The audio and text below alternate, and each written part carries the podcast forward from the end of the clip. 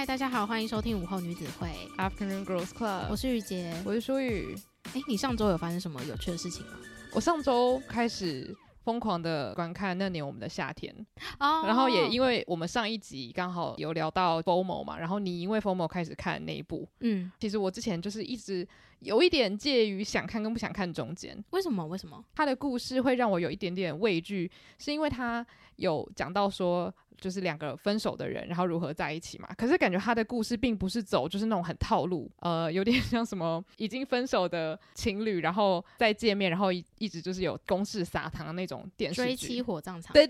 他并不是走这个路线，他有点像是两个人怎么样去面对自己过去的伤痛然后慢慢治愈彼此。那虽然听起来好像是很优秀的一部剧，但是因为我也会担心里面会有一些比较沉重的部分、所以我当时就一直没有很想看。但是不知道为什么，可能是因为我最近太认真看社内相亲，然后我就觉得说我需要一些可以让我就回到地面上的比较真实的戏剧来让我就是综合一下这种太狂喜的情绪，所以我就开始看了之后就觉得真的好好看哦。就是它很适合你没有什么事情要做的下午，然后就是慢慢的去听它那个 OST 然后享受它那个画面，尤其是因为那个男主角是一个画家，所以就是那个画面就是很治愈人心啦。对，所以其实我觉得这个 FOMO 真的 FOMO 的很对，所以是 Bravo。 对，真的是 Bravo， 因为它很好看，然后也因为它的主线我觉得不多，所以我觉得蛮不拖戏的，就推荐给、如果你是喜欢看比较带有一点点真实感觉的爱情故事的话，这部很棒。对，那你呢？我上礼拜看了那个大家最近 FOMO 最严重的 Bridgerton Season 2。 我发现台湾真的是就是最近每一段时间都有不同的东西可以 FOMO、像在之前的话就是华灯第三季嘛，对，然后快速大家全部都看完之后马上要进入下一个就是伯杰顿家族的第二季。没错。那你自己看完你觉得它是 Bravo 还是 No 呢？我觉得算Brano， 硬要讲一个中间Brano， 就是因为他前面几集我觉得步调很慢，就是蛮沉闷的，然后因为我那时候还是属于用原速度看，我就觉得说天哪，我需要休息一下，所以我第一天是看到我第四集就觉得有点失望，因为就没有像第一季那么快速的给你很多视觉上面的冲击，因为第一季是很快马上抓住你的眼球嘛，第四集差不多男女主角就已经确定了，然后就没有第二季，没有，还是等了好苦。然后这一次比较多琢磨在那个威索顿夫人的那个故事线，所以我就觉得那边没有不好，只是我看伯杰顿庄园就是想要看一些刺激的情爱，对所以当他没有满足这一块的时候，我就觉得说这一季到底要讲什么。然后是大概就是过了几天我又把后面的看完，就发现哦，后面还是有看到一些好看的，只是他真的给观众有点就是把观众的胃口养大了之后，然后第二季又把观众的胃口吊在那边，先不给你个痛快，然后最后才给你痛快。这样我觉得他第一季我不能说他拍得很好，但我只能说他就抓住了少女想看到的东西。反正就是一个又帅又爱玩的男主角如何就是被爱情给攻克这样子。我觉得他那时候在处理第一季的时候，他的主线的目标其实蛮清楚的，他就是要讲这两个人如何越靠越近然后爱上彼此。但第二季他相对就有更多东西要处理，对不对？你可以感觉到他想要讲的事情很多，然后变成爱情故事好像不是这一季的主轴。我觉得这一整季如果要以 Bravo No No 这个光谱来看的话，那就是差不多 No No No Bravo No No Bravo 这样。那假如说他今天出第三季，你会在第一时间内就把第三季追完吗？会因为我觉得时代剧就是这种宫廷的那一种氛围的英式剧都会一直让我觉得很着迷。第一个是他们的场景都很漂亮，然后服装很精美，然后再来就是贵公子跟不管是小姐还是可能一些其他阶层的人谈恋爱这种故事谁不爱？就我还是爱，所以我还是会看。我觉得他可以说是把言情剧的公式套用到古装剧的衣服跟他的那个礼仪框架之下，对不对？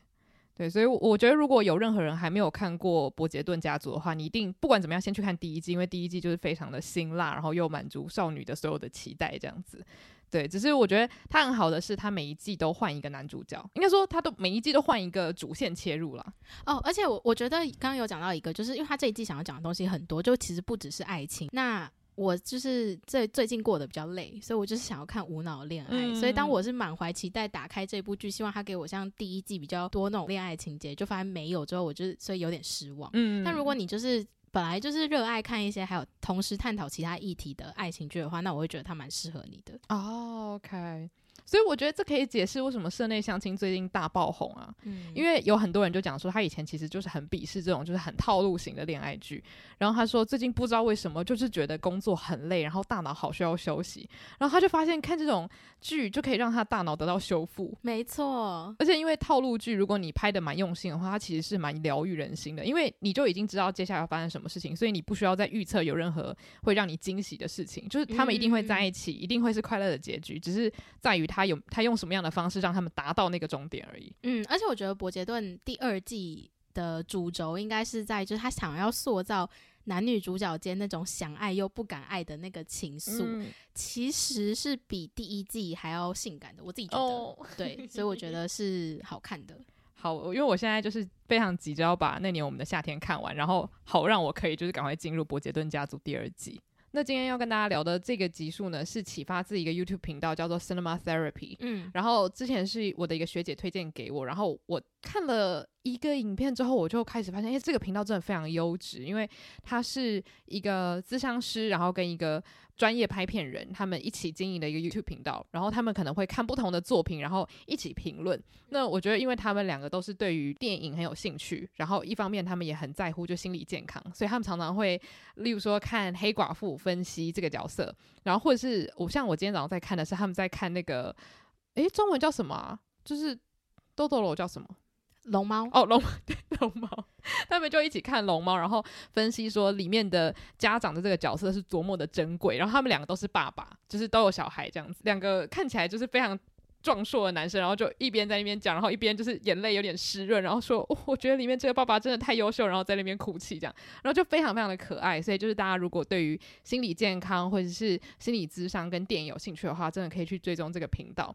然后他们之前就有做了一个影片叫做在浪漫爱情片里面最讨厌的一些套路这样子，那他的英文好像叫做什么 10 things we hate about rom-coms，然后因为他就在致敬那个对面的恶女看过来那个片名，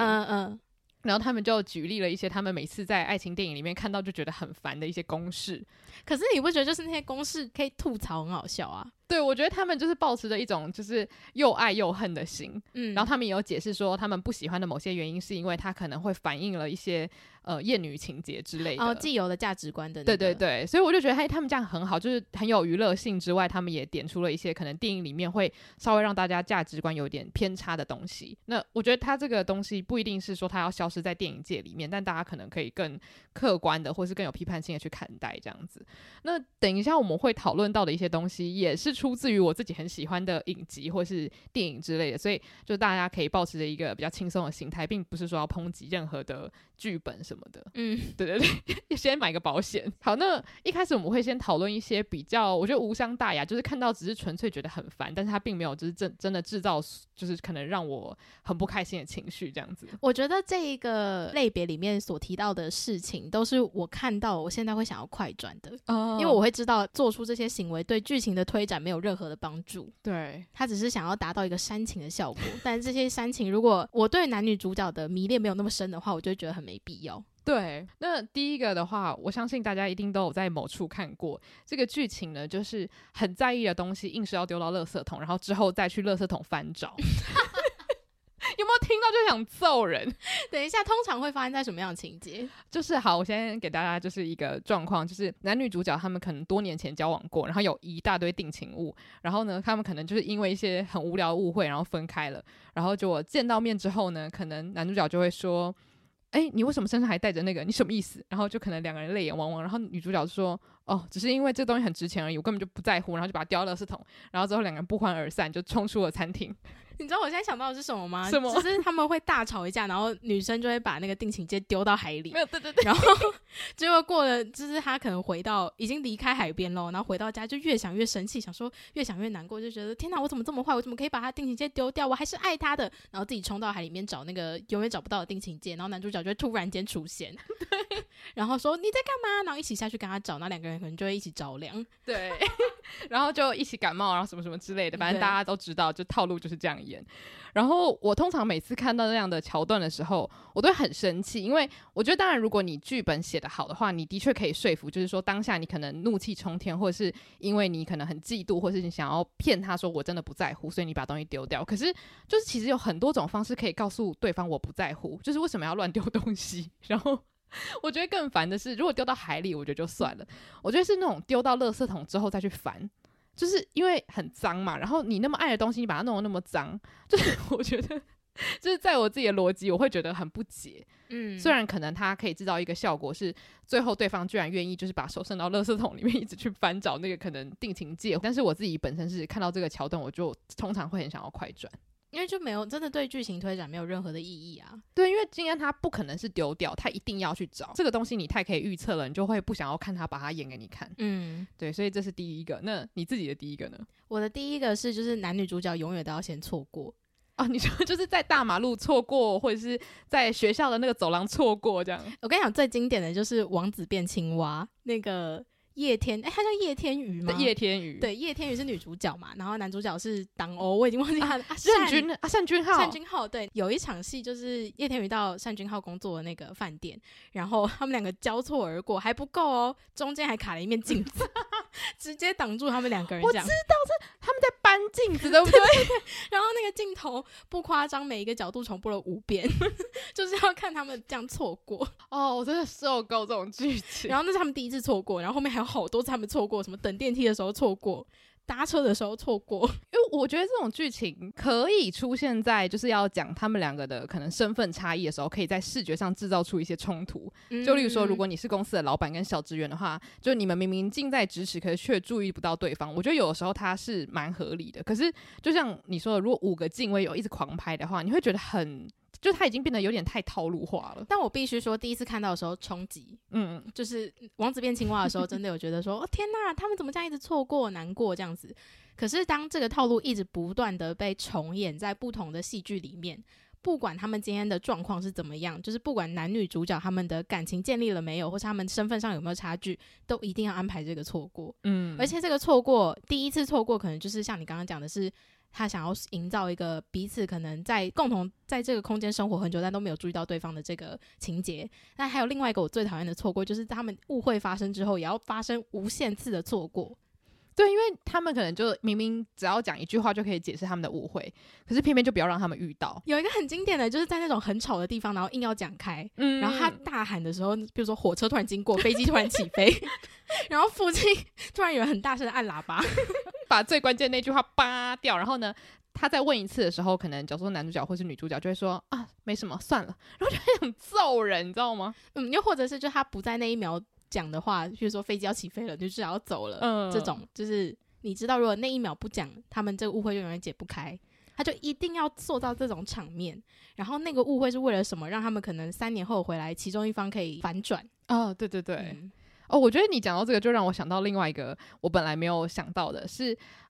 某一方要出国，然后出国之后人间蒸发，然后5年后再回来，就是追妻火葬场这件事情。当然它可以可行，你出国之后你再也不想要回那个人 LINE 或者是你 FB 把自己的档案删掉是 OK 的，可是我觉得这件事情它不太容易发生。就是我自己喜欢的一些剧集其实有用过这样子的安排，但我就会觉得作者明明有100种方式可以解释说他可能例如说若即若离，然后最后你们决定分手，我觉得这都很合理。就是例如说他在国外很忙，或者是日夜颠倒，或者是他可能真的遇到什么样的事情他忙着处理，然后他先跟你分手，我觉得都可以，就是不要搞人间蒸发。而且我觉得有一点是，如果今天这个情节是发生在，假设这个剧集是12集好，它如果是发生在前3集，然后只是为了定调就这整个故事就是他要重新寻回旧爱，这样子的故事情节我可以接受。可是如果是那种明明12集已经然后第10集突然给我搞这一出，我就想说怎么样，现在要拖戏吗？对，而且因为很多时候他们都不讲清楚，他就会讲说我讨厌你什么之类的，就是要让你彻底断干净。我发现我真的对于这些剧情就超没有同理心。但我们发现我们如数家珍，对，随便讲我们都有好多例子可以说看过有够多部。接下来下一个，我相信可能很爱看欧美电影的人一定很有感，就是女主角只要戴了眼镜跟烫了卷发就变成丑妹。不只是欧美电影，那个韩剧也很爱，她很漂亮也是这样啊。对，而且不是最近就大家很诟病，就是关于说我今天女主角如果她真的是要演丑小鸭变天鹅的话，我们必须要看到她有没有那个资格演丑小鸭。嗯，因为实在有太多漂亮美眉然后刻意扮丑甚至不丑。其实她这样子反而会让我觉得很难过，是因为很多时候我们小时候觉得自己不漂亮，不是因为我们真的长得很丑或是怎么样，就是一种对自己的不自信，或是不知道怎么样的造型适合自己。我那天才看到有一个 podcast 的名称，我还没有点进去听，但是它的标题还蛮吸引我的，它就是说真的有人是丑的吗？ 嗯，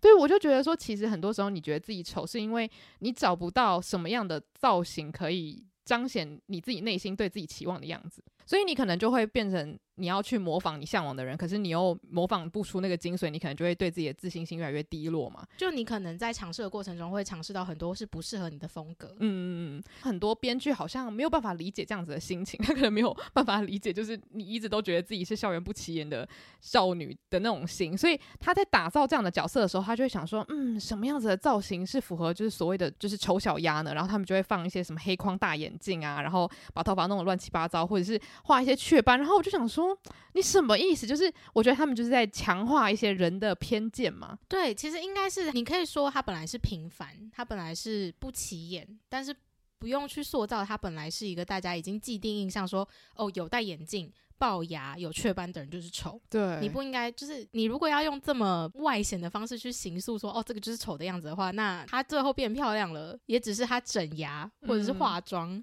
然后把眼镜拿掉，这样她就变漂亮了。其实很多时候很多人都在跟你讲说你就算去改变你的外貌，如果你的内心没有改变，你依然还是没有自信嘛。所以像之前我们应该也有讲过，就是我的 ID 是江南美人，她做得很好的一件事情就是她并没有把女主角整形前的样子拍出来。对，因为她就是不想告诉你什么样子的脸叫做丑，那我们只能知道说女主角她曾经认为自己很丑。还有一点是其实女主角后来整形变成大众认为的漂亮的时候，她的自信还是没有那么足的。所以你也很难就是觉得说一看到她就觉得说哇大美女这样子，就她其实还是有个成长的空间。对，如果未来还是有这样子的剧情，我觉得不是不可以，因为当然我们都会经历过曾经对自己很没有自信，然后之后可能认为自己其实是个不错的人这样子的阶段，但如果你真的要呈现的话，其实从气质去下手会是比较好的，不要再去给我搞说什么眼镜拿掉然后男主角突然就觉得世界定格变成大美女，我就觉得你这样其实就是在宣传一种你要变漂亮人家才会喜欢你的这种很扭曲的想法。哦，我会觉得就是其实服装搭配跟气质都是可以呈现一个人对自己没有自信的那个氛围的。比起你去规范说拥有哪一些特征是丑的还要好很多。没错，那你的下一个是什么呢？我的下一个是就是当想要说八卦的时候都会跑到厕所去，然后在厕所讲还会讲得非常大声，然后女主角同时也会在厕所，就是八卦的中心都会在厕所里面。对，一直听他们讲她的八卦，然后会有两种方式，一种就是她在里面非常难过，等到那些人走出去之后她自己大哭崩溃，然后一种就是冲出来装作若无其事的样子，甚至可能会反击。现在比较多是那种反击啦，但我就会觉得这么爱讲人家坏话，那个通讯软体那么发达可不可以发讯息就好还不会被发现。而且其实我这辈子从来没有真的经历到就是跟朋友一起在厕所讲别人的事情，我完全不会因为其实厕所也是公共空间啊。所以我其实不太理解为什么大家要这样做，可能它就是一个很方便的安排，可以让女主角听到别人是怎么样想她的，然后让她悲伤。因为如果你是在餐厅讲的话，其实旁边太吵你也听不到对，但除非就是今天他们讲的是一些你有看到今天就是开幕典礼上面社长穿得很帅吗？我觉得这种东西我还可以理解，就是发个小花痴那种 OK，但是如果是那种讲坏话或是散播谣言的话，我就会觉得今天会散播谣言的人就是心机很重，心机很重的人不会做这种事情，他一定是用他会心思缜密。对，他怎么可能会让你知道是他散播出来的？他可能就会上那个匿名留言板。对啊，可能编剧心地都非常善良，所以就是不知道就是你人很好对，因为我就觉得说如果你真的想要制造出传播可能谣言的话，其实有更多比较实际的方法可以去呈现。因为有时候在厕所一样你也会开始预期说等一下女主角一定会听到，厕所里一定会不管是男主角或是女主角一定会有某一个人在那边偷听，否则这个场景没有存在的必要这样。那这个单元的最后一个呢是不好好说话也不好好倾听所造成的误会。这个几乎可以套用在琼瑶剧，对所有你可以想到的就是让人恼怒的言情剧里面。就像前阵子我一直很抗拒不想看社内相亲的原因，就是因为我一直很担心它会是这种类型的剧，嗯，因为通常就是男女主角一定要有误会嘛，因为有误会的相爱才格外珍贵。可是我就很怕说那个误会是两方都想要讲自己想讲的话，可是都没有在正确的时候说出来，或者是总是会有一些什么飞机起飞来阻挡他们了解真相这样子。但是我觉得社内相亲它就是排除了这种元素，就是没有让大家不好好说话，然后也没有就是大家不想要听彼此解释的这种状况，所以我觉得在看的时候会顺心很多。我觉得以前会让我觉得很恼怒的就是男方的妈妈拿钱砸女方说请你离开我家儿子，然后女方就是要么收下然后隐忍离开，不然就是收下之后再去冲康对方妈妈。对，而且有的时候就是已经收下的钱可能他真的非常需要这笔资金来帮助家里这样，然后他收下来之后他就会跑去找男主角讲非常难听的话，想要就是说我要就是用这样的话把你逼退，然后这就是对你最大的仁慈这样子。还有就是那种自己知道自己的死期已到，然后就开始对周边的人讲话很难听。对，其实最近还是有一些电影是这样演的，因为我会看很多那种剧评影片嘛，然后通常就是现在如果还有电影这样演的话真的都会被骂爆，因为就是他太不符合情理了，就是有点圣母到极致，然后以至于非常自私。对啊，就你凭什么剥夺别人关心你的机会？对，然后就是你凭什么会认为最后你真的过世了，然后他们知道之后他们会流泪感谢你说哦谢谢你欺骗我这样子，就是在你人生的最后我居然都还不能跟你有一个真心的交流，我居然还以为可能你是个烂人所以我不想要靠近你这样子。我就觉得说哇，这个东西它所阐述的一个价值观会让人就是非常的困惑这样子。对，所以这个也真的是我自己很无法接受的一个套路。但我蛮好奇就是当初想出这个套路的人他到底经历了什么。我觉得是不是就是想要虐恋，就是爱你的极致就是我为你说谎然后你恨死我。哇，这个爱真的很扭曲耶。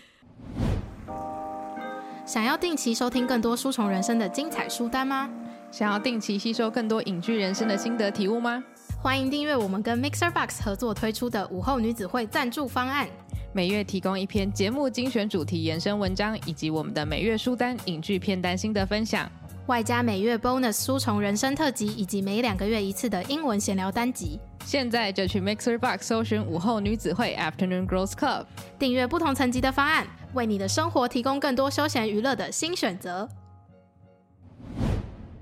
所以这其实也可以到下一个我们要讲的那个类别，就是已经到价值观扭曲的部分。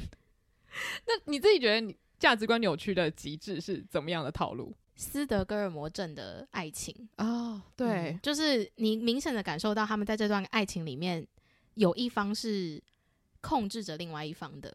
对，那一种我也会看得很不舒服。我觉得针对这个我可以再举一个例子，就是我之前有看过一部我蛮喜欢的爱情剧，里面它一小段就是让我觉得有点恐怖，是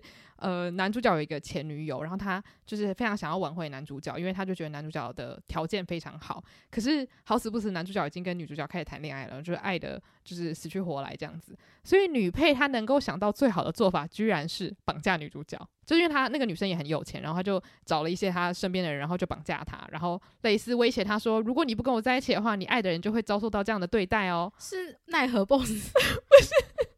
不是，但是奈何 BOSS 有没有这样的剧情啊？好像也有被绑架，女主角也有被绑架。所以这真的是编剧爱用，是一个套路没有错，言情小说的套路。对，然后我就觉得说好啦，今天如果是像奈何 BOSS 这样子就是世界观整个超奇怪的剧，我觉得 OK， 就是我可以把它当成就是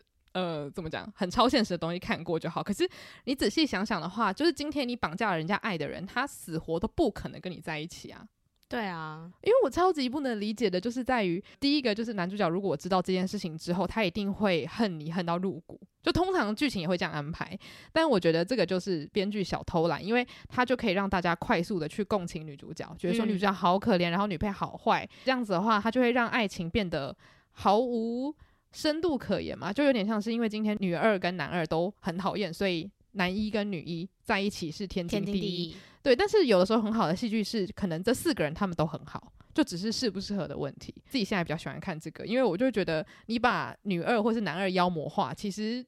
蛮可怜的，就变得好像世界上只有这2个人才是主角，然后其他人都是坏人，然后让你们就是有100种理由一定要在一起，这样就是变成所有的剧都搞得好像乡土剧一样。对、所以绑架这个我是自己有点小害怕。对，那我自己想到的第一个可以说是出自于我最爱的剧、就是《恶作剧之吻》里面有一段我记得很深刻，就是那个状况是江晴去拜访植树自己住的地方，然后反正因为某些原因他们要一起度过一夜这样子，然后他们可能就躺在房间的不同地方，然后湘琴就一直心里在想说，哎，植树都没有因为我的存在而色欲熏心吗？他心里就在想说植树怎么都没有饿虎扑狼，他就觉得说是不是因为自己没有女性魅力，然后开始反省，然后结果植树就其实本来是在假睡，然后就悠悠的说了一句说，哎，你是不是在想说我怎么都没有对你做出什么事情，然后你是不是很难过？然后湘琴就想说，你怎么知道我心里在想什么？然后植树就说，如果我今天真的对你怎么样的话，我一辈子都脱离不了我妈的手掌心了。就他这句话是在安慰湘琴说，我没有对你怎么样，不是因为我不喜欢你，而是因为如果我真的比如说亲你或是跟你发生关系的话，就趁了我妈的心意，因为我妈就想要我们两个在一起。他们那时候在一起了吗？没有，他们那时候没有在一起，只是他妈妈就一直觉得说我的儿子就是要跟湘琴在一起。那湘琴为什么要自己去跑去他的地方跟他住啊？好像是因为湘琴就是很想念植树，然后想要看看植树自己一个人搬出去住过得怎么样这样子。然后当下那一段，当然第一个反应是会觉得植树很暖，因为他知道湘琴在想什么，然后他就把他最害怕的事情就是澄清了这样。可是一方面这整件事情很奇怪，而且后来我其实还有在其他剧情里面看到类似的桥段，就是男主角跟女主角在一起，然后男主角并没有把那个女主角怎么样的时候，女方就会开始检讨自己没有女性魅力。然后我就想说，就是编剧是把人都当野兽吗？就是请问一男一女在一起，就是我们要立刻开始欲火焚身，然后把对方扒光，这才叫正常人类会做的事情吗？我觉得是有一点忽略男性情感吧，对，然后也蛮不尊重女生的。就是虽然说他剧情设定就是因为两孤男寡女共处一室，可能这个宇宙中的规则就是大家会期待要发生什么事情了，但是没有发生，所以他必须要让男女主角各自心里面有一些解释，去告诉观众说，哎，为什么我现在这个桥段没有安排他们发生关系哦，这样子。很多时候假如说这两个人真的有暧昧好了，暧昧有很多种方式，你可能第一次跟对方在同一个屋檐下，你一定是很害羞啊，或是怎么样，就这种情况也是有可能的。而且今天就算是男性，我觉得在很多剧情里面，当然男性是主动的一方，可是不代表因为他喜欢你，他就一定要可能冲上去拥吻你什么的，他也会有他自己的想法，他今天是害羞，或是他矜持，或是他不想，都有可能啊。就是他们太烘托于当今天是男女单独在同一室的话，只有情欲可以控制他们的行动。就是好像把人的理智全部拿掉了这样子。然后就觉得说，哇，就是这一段我越想越难过，因为会觉得说，哇，如果今天是一个很小年纪的人看了，然后他今天跟他喜欢的男生在一间教室好了，今天这个男生没有对他做出任何表示，他是不是就觉得我是不是没有作为一个女性的魅力？那请问就是男性看了这种桥段，他作何感想？而且我不知道男生看到这样的桥段会就是有什么反应。对啊，如果今天讲扭曲一点，他搞不好想说，哦，所以以后我跟喜欢的女生待在一起，我必须要对她做出什么。对，我想说拜托不要好吗？对啊，这一段是我长大之后我越想越害怕，这真的蛮令人害怕的。对啊，那你自己的下一个是什么？我下一个讲价值观扭曲好像有一点太过，但就是很多言情剧很喜欢展现就是男方财力雄厚嘛，然后他们就会展现好像男方对女方展现爱意的方式就是要透过自己财力雄厚这件事情。我印象记得非常清楚，有一部剧叫《姗姗来了》，然后是由张翰跟赵丽颖主演的，然后张翰在里面就是演一个霸道总裁，然后他的一句名言就到现在大家都会把它当作迷因使用，就是他抱着姗姗，然后看着就是荒郊野岭的一些鱼塘，然后就说我承包，我把这些鱼塘都承包下来给你，就是有点像是背后意涵，就是我这个承包鱼塘的决心代表我对你的爱。然后我就会想说，先生，钱不要这样乱花呢。而且我有说我要鱼塘吗？我要那个干嘛？对啊，就是我觉得表达爱意的方式有非常多种，然后我蛮不喜欢后续有很多言情剧他们都是用就是预设女生会因为男生愿意为她出手大方，就是会觉得他很爱我这样子。对，因为我觉得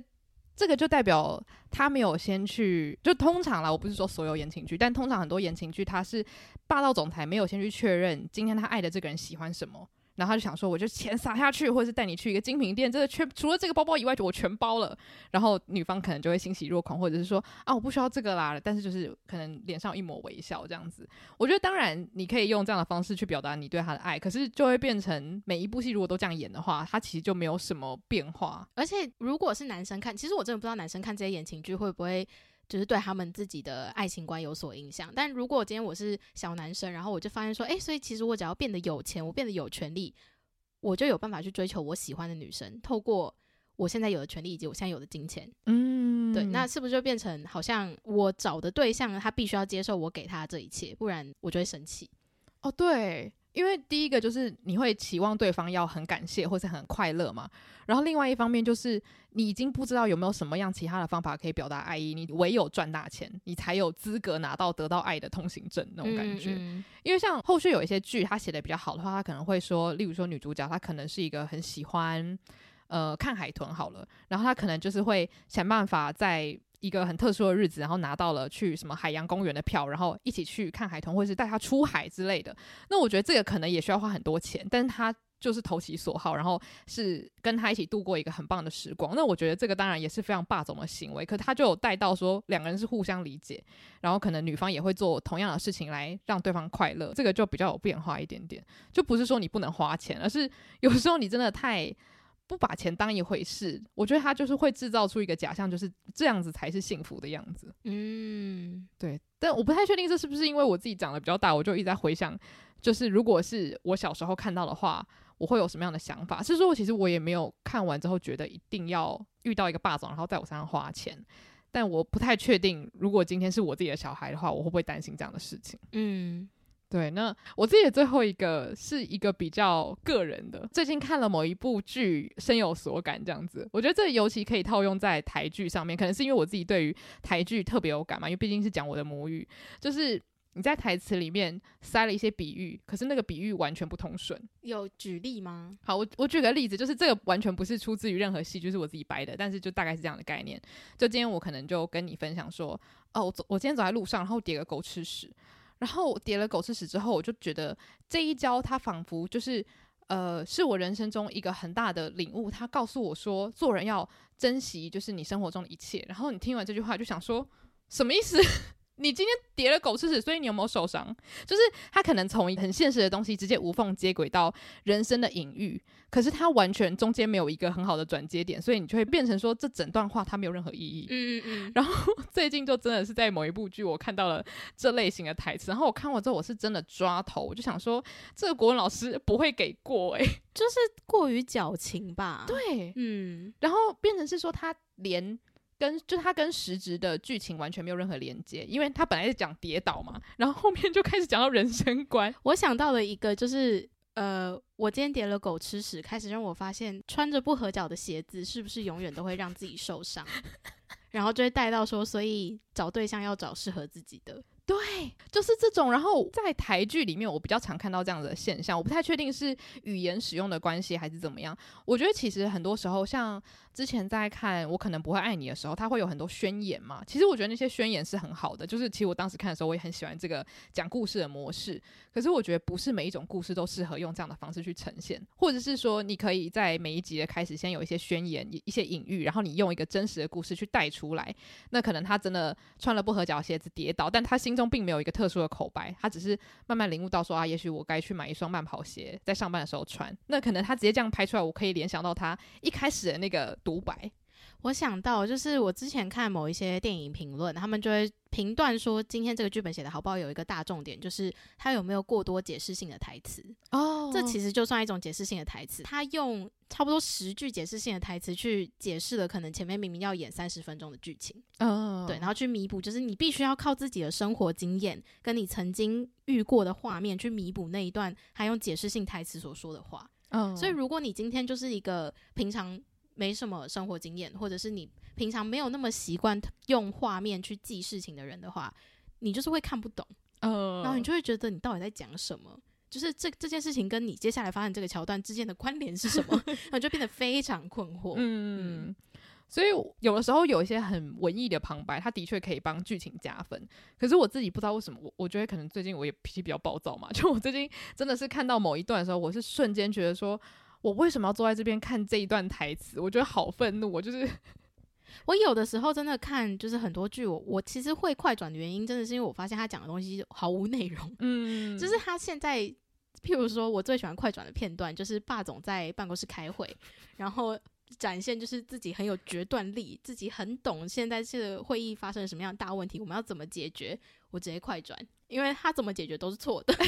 就是他今天为什么可以这样解决，因为他是霸总，因为他是这个办公室里面话语权最大的人，他有钱，你完全无法从中学到什么危机处理，因为没有危机处理，危机就是在那边等着被他解决而已